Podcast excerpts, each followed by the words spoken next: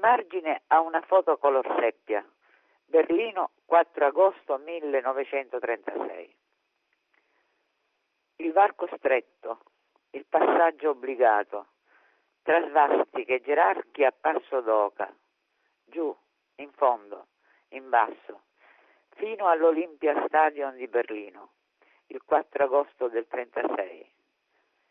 In bilico, nella vertigine dell'ora, Jesse Owens, nero d'Alabama, e Luz Long, ariano di Germania. Lo scatto condiviso, il salto, sorvolando le gobbe, i fossi, le mappe aggrovigliate del millennio. Qui adesso, tra migranti e ipermercati, il vinto e il vincitore stretti in un riquadro color seppia. Luce gemella nel volto del diverso, nel piede scalzo del maratoneta.